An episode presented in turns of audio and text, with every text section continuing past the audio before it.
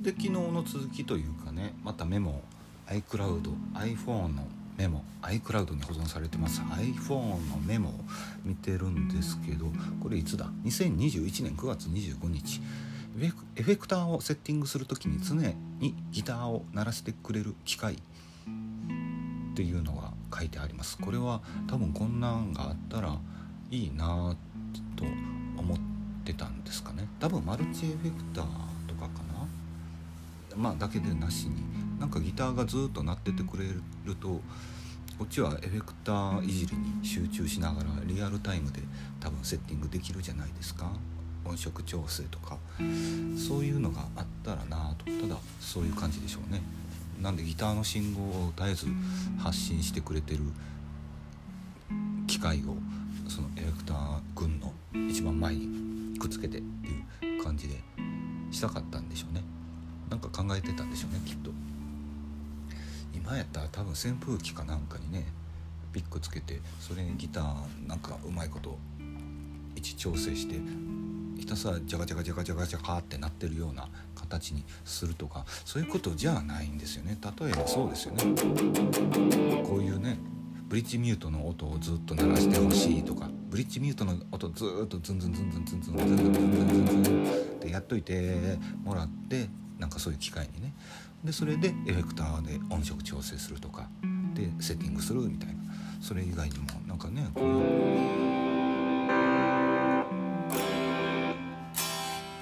あれですよクリーントーンでね。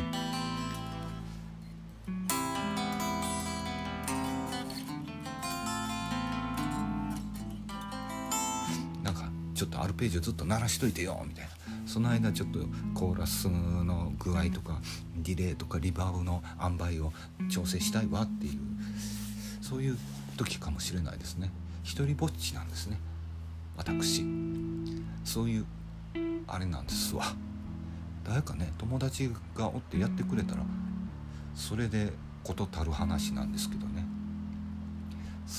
そんな都合のいい話もなくそして私は左利きギタリストなんで左利きギターをねこのギターで音色調整したいからこのギター弾いてって言われてもうん左利きだから弾けまへんってレフティーだったら弾けまへんっていうそんな感じになっちゃったりね孤独な男なんです。孤高の孤高の孤高のギタリストどこにおるんだ？まあ危うくしょうもないダジャレを言いそうになりましたけどそれはそれでいいんです。いいんです。そしてそのエフェクターをセッティングする機の機械のその次にクラウドギター。クラウドアンプというような。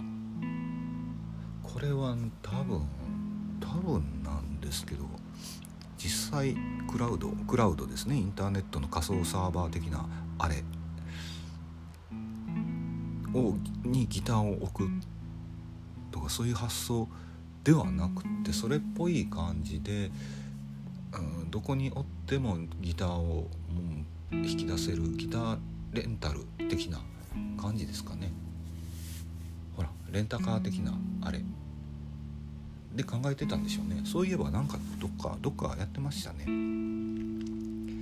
ギターのサブスクっていうのやってましたね。やってるんでしょうね今でも。どっかのどっかの楽器屋さんメーカー？ヤマハかどっか？がそんなんやってたような。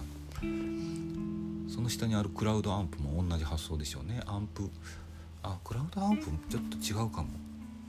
いやわかんないけどまあまあでもサブスクギターサブスクアンプとかあるんでしょうね。やってますもんね。機材レンタルとかありますしね普通に。楽器屋さんじゃなくてレンタルスタジオ。リハースターとかでやってますもんね。それを、まあ、サブスク的に自宅持って帰って練習して、えー、もしよかったらちょっとちゃんと自分でお金出して買おうかなみたいなあれかもしれないですけど。ヤマハのあれヤマハヤマハヤマハやったような気するけどな。どうだったかな。まあ調べてください。ギターのサブスクって検索したら出るんちゃうかな。ひょっとしてもう終わってんのかな。インスタの広告でよく出てきてたような気がするけどそういう発想でしょう。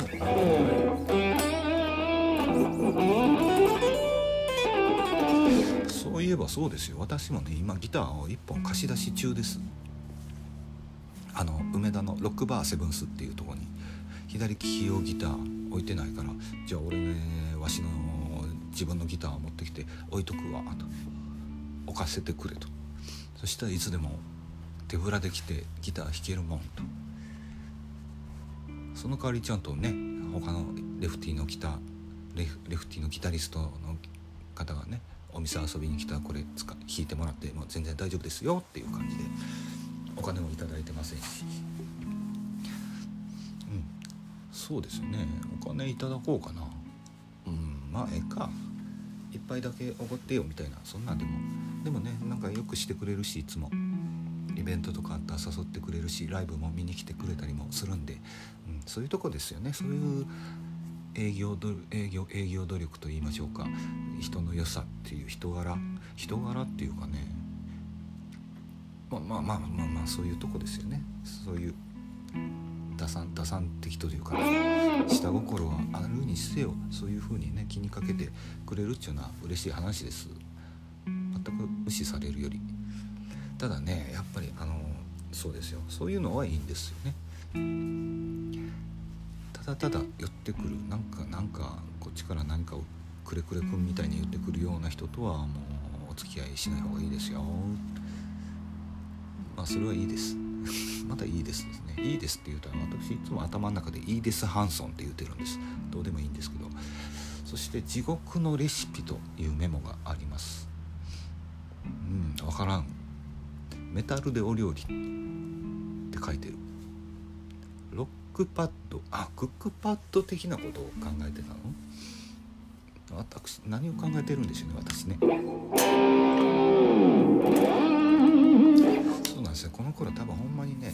ね企業というかスタートアップ新しい事業を始めたいなとまあ今でも考えてはいるんですけどなかなかねいいアイデアがアイデアは浮かぶんですけどもうすでに誰かがやって失敗してたりとか全然身も蓋もないアイデアだなとかダメなアイデアはいっぱい浮かぶんです。これだっていうのはなかなかないですね。これインターネットカセットテープ。のもあります。これも同じようなウェブサイトのアイデアでしょうね。多分ウェブサイト上でカセットテープレコーダーがくるくる回ってなんかポチッと押して録音可能。誰かが録音した上に重ねてしまう。繰り返すたびに音質が劣化する。最後は伸び伸びになってしまう。ほうね。なんかね YouTube とか他のアプリでも人の演奏とか歌にコラボでコーラスとかハモリ入れてみたり演奏を重ねてだんだんだんだん音楽が大きくなっていくようなやつアプリとか確かあったと思うんですけどそれっぽい感じの発想ですよね。ただ全然違うのが音質が劣化していくというまさにカセットテープをシミュレーションするかのようなこれね本気でやろうとしたカセットテープについてだいぶ調べないといけないですね。何回再生したり、えー、早戻し早送り巻き戻しとかしたらどれぐらいのペースで音質が劣化し劣化するっていうのはテープが伸びるからなのかな？基本的に。あとはまあ擦れてなくなっていくとか、うん、再生ヘッドの寿命とかもますしねカセットテープ、うん、プレイヤーの。ほう。でその下にカセット購入共有。あそれを録音したやつをか実際にカセットテープに録音して販売しようとかそういう話ですかね。ああメッセージを入れて送る。結婚式などって。どういうシチュエーションで使いましょうみたいなことまで考えてますねきっと。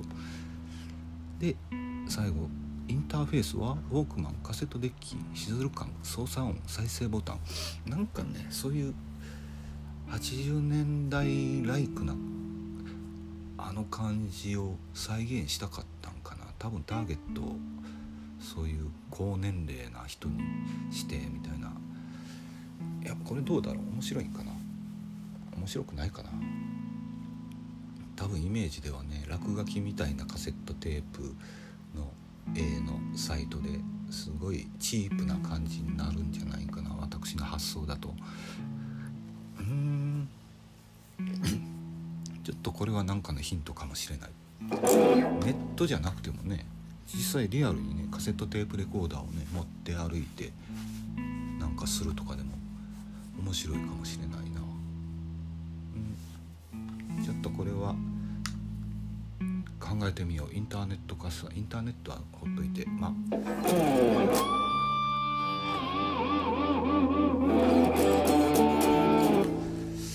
そう。なんかねアイデアばっかり。アイデアばっかりで実現しないけどこういうのも。うん。結局は面倒くさいからやらないっていう感じなんですかね。面倒くさがってちゃ新しいことはできないのか。できないのか。